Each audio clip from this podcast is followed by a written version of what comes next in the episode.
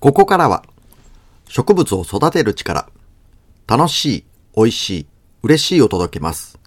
曽我部花園の提供でお送りします。FM789 ラジオバリバリお聞きの皆さん、こんにちは。ポッドキャスト、Spotify でお聞きの皆さん、こんにちは。ソルティースタイル、曽我部正樹です。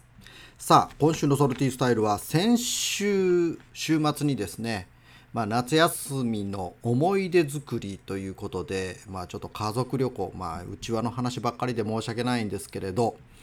えーまあ我が家6人の子供たちがいるんですがもう4人は手を離れてですね、えー残り2人を、まあ、今あの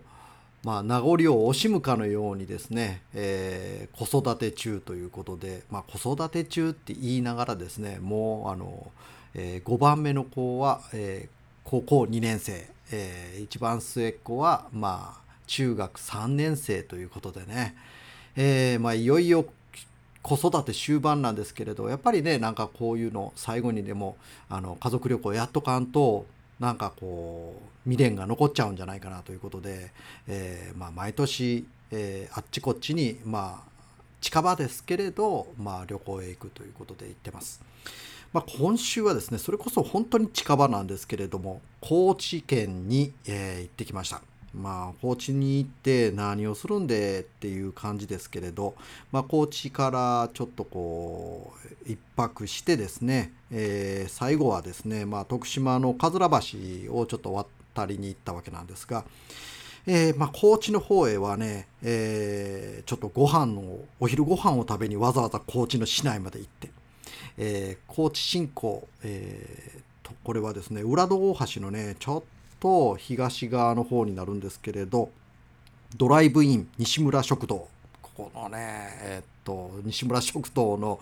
えーお刺身定食を食べに行ったわけなんですけれどもね刺身定食はあそこで頼んだらですね、えー魚1匹がドーンと姿盛りでやってきますからね。本当にねびっくりしますから。もううち砕け、えうちの、え西村食堂の、え各テーブルがいろんなおんちゃんらとかいっぱいみんな食べる中ですけれどうちのテーブルだけがなぜか宴会場になってましたからね、えー まあそんな感じでね、えー美味しくいただきましたけれども。あとですね、えー、とその後龍河洞へ行ったんですよ。もうこれ多分ね20年ぶりぐらいに行ったんじゃないんでしょうか。もうあんまりにも久しぶりに行ったもんだからあの生き方を忘れてましたりとかあ忘れちゃったりとかですね、えーいろいろあったんですけれども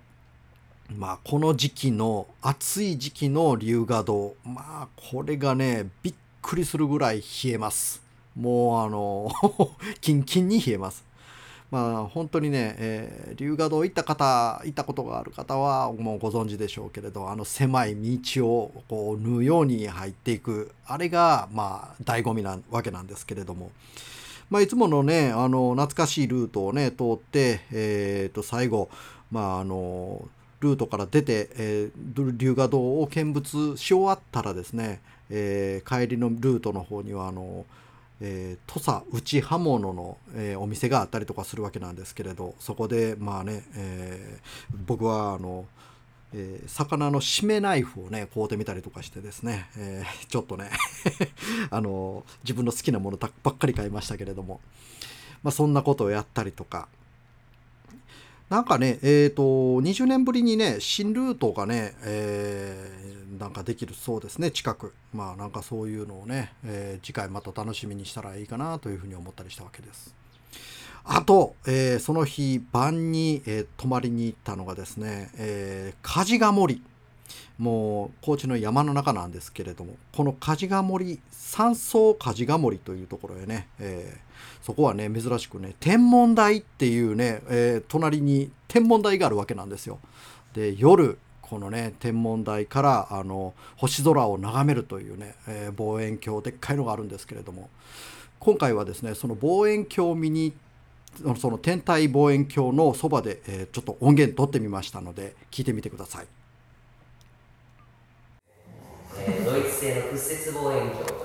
うものですけれども、まあ、反射して映るような感じお月様は自分で肉眼で見ている向きと反対側に映るような望遠鏡になっております。で月には、まあ、ミラーがついてレンズがついてるわけですけれどもこのレンズは直径が大体60センチある望遠鏡で四国の中ではあかなり大きな方の望遠鏡になります。夏の時期であれば、えー、晴れた日には今の時間帯だと土星の、まあ、輪っかであったりとか木星のしましま模様であったりとかそれからあの木星のその地球が何個も入る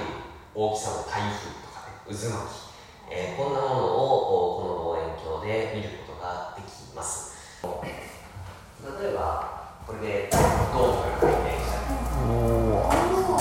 すごい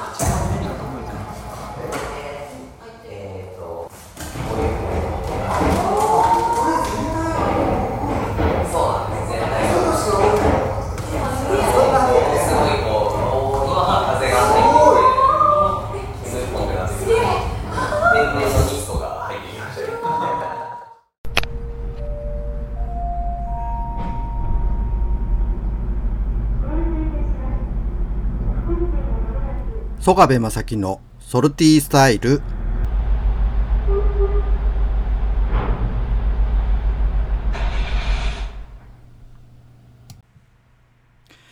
お送りしている曲は EXILE フューチャリングバーバルで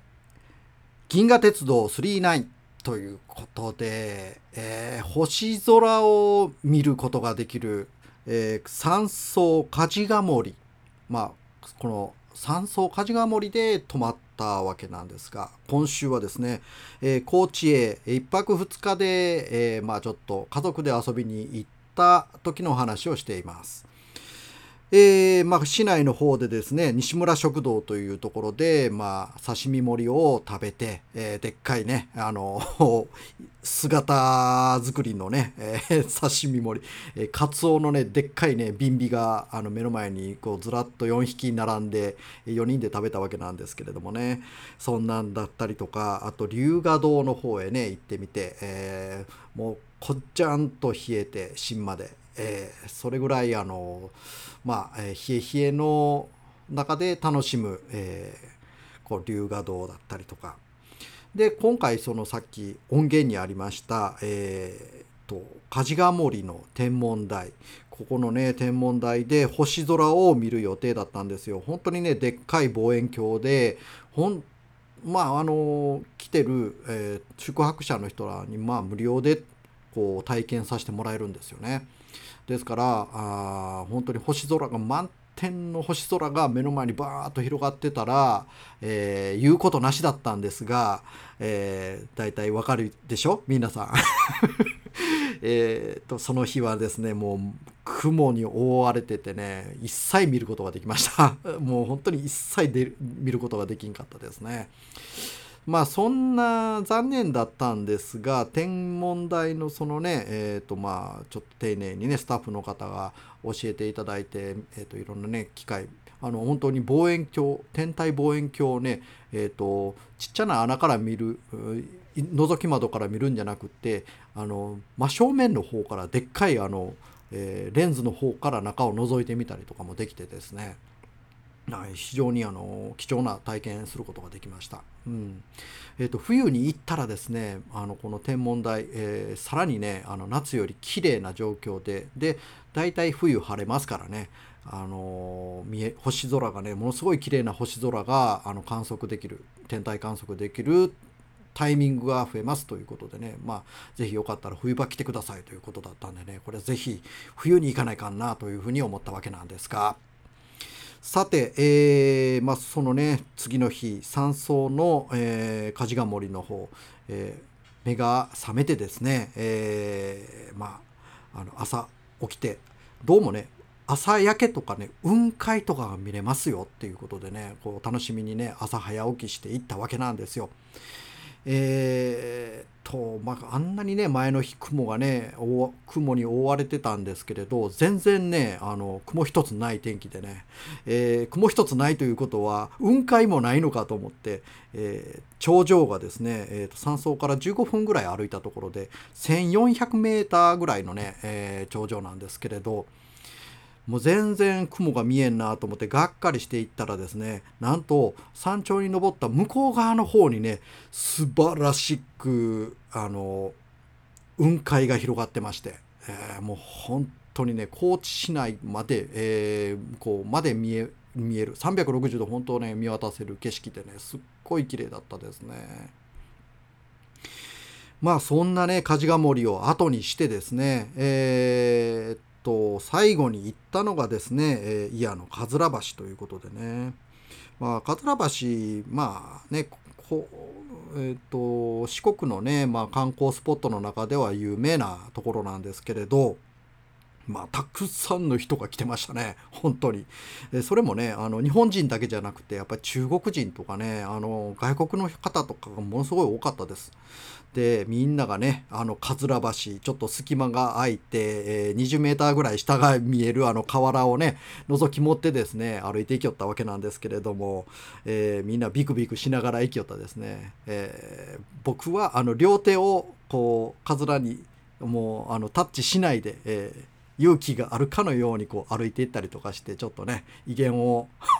ちょっと誰に威厳をねあの出すんかはようわからないですけれどまあそんな感じでねかっこつけばしましたけれどもまあそんなね楽しい旅行でしたね。えー、ぜひねあの皆さんもねあの四国改めてねあのあちこち行ってみると楽しいですね。ということで夏休み楽しい、えー、旅行でした。また来週をお楽しみに。ソルティスタイルお相手は曽我部正樹でした。それではまた。この番組は、曽我部花への提供でお送りしました。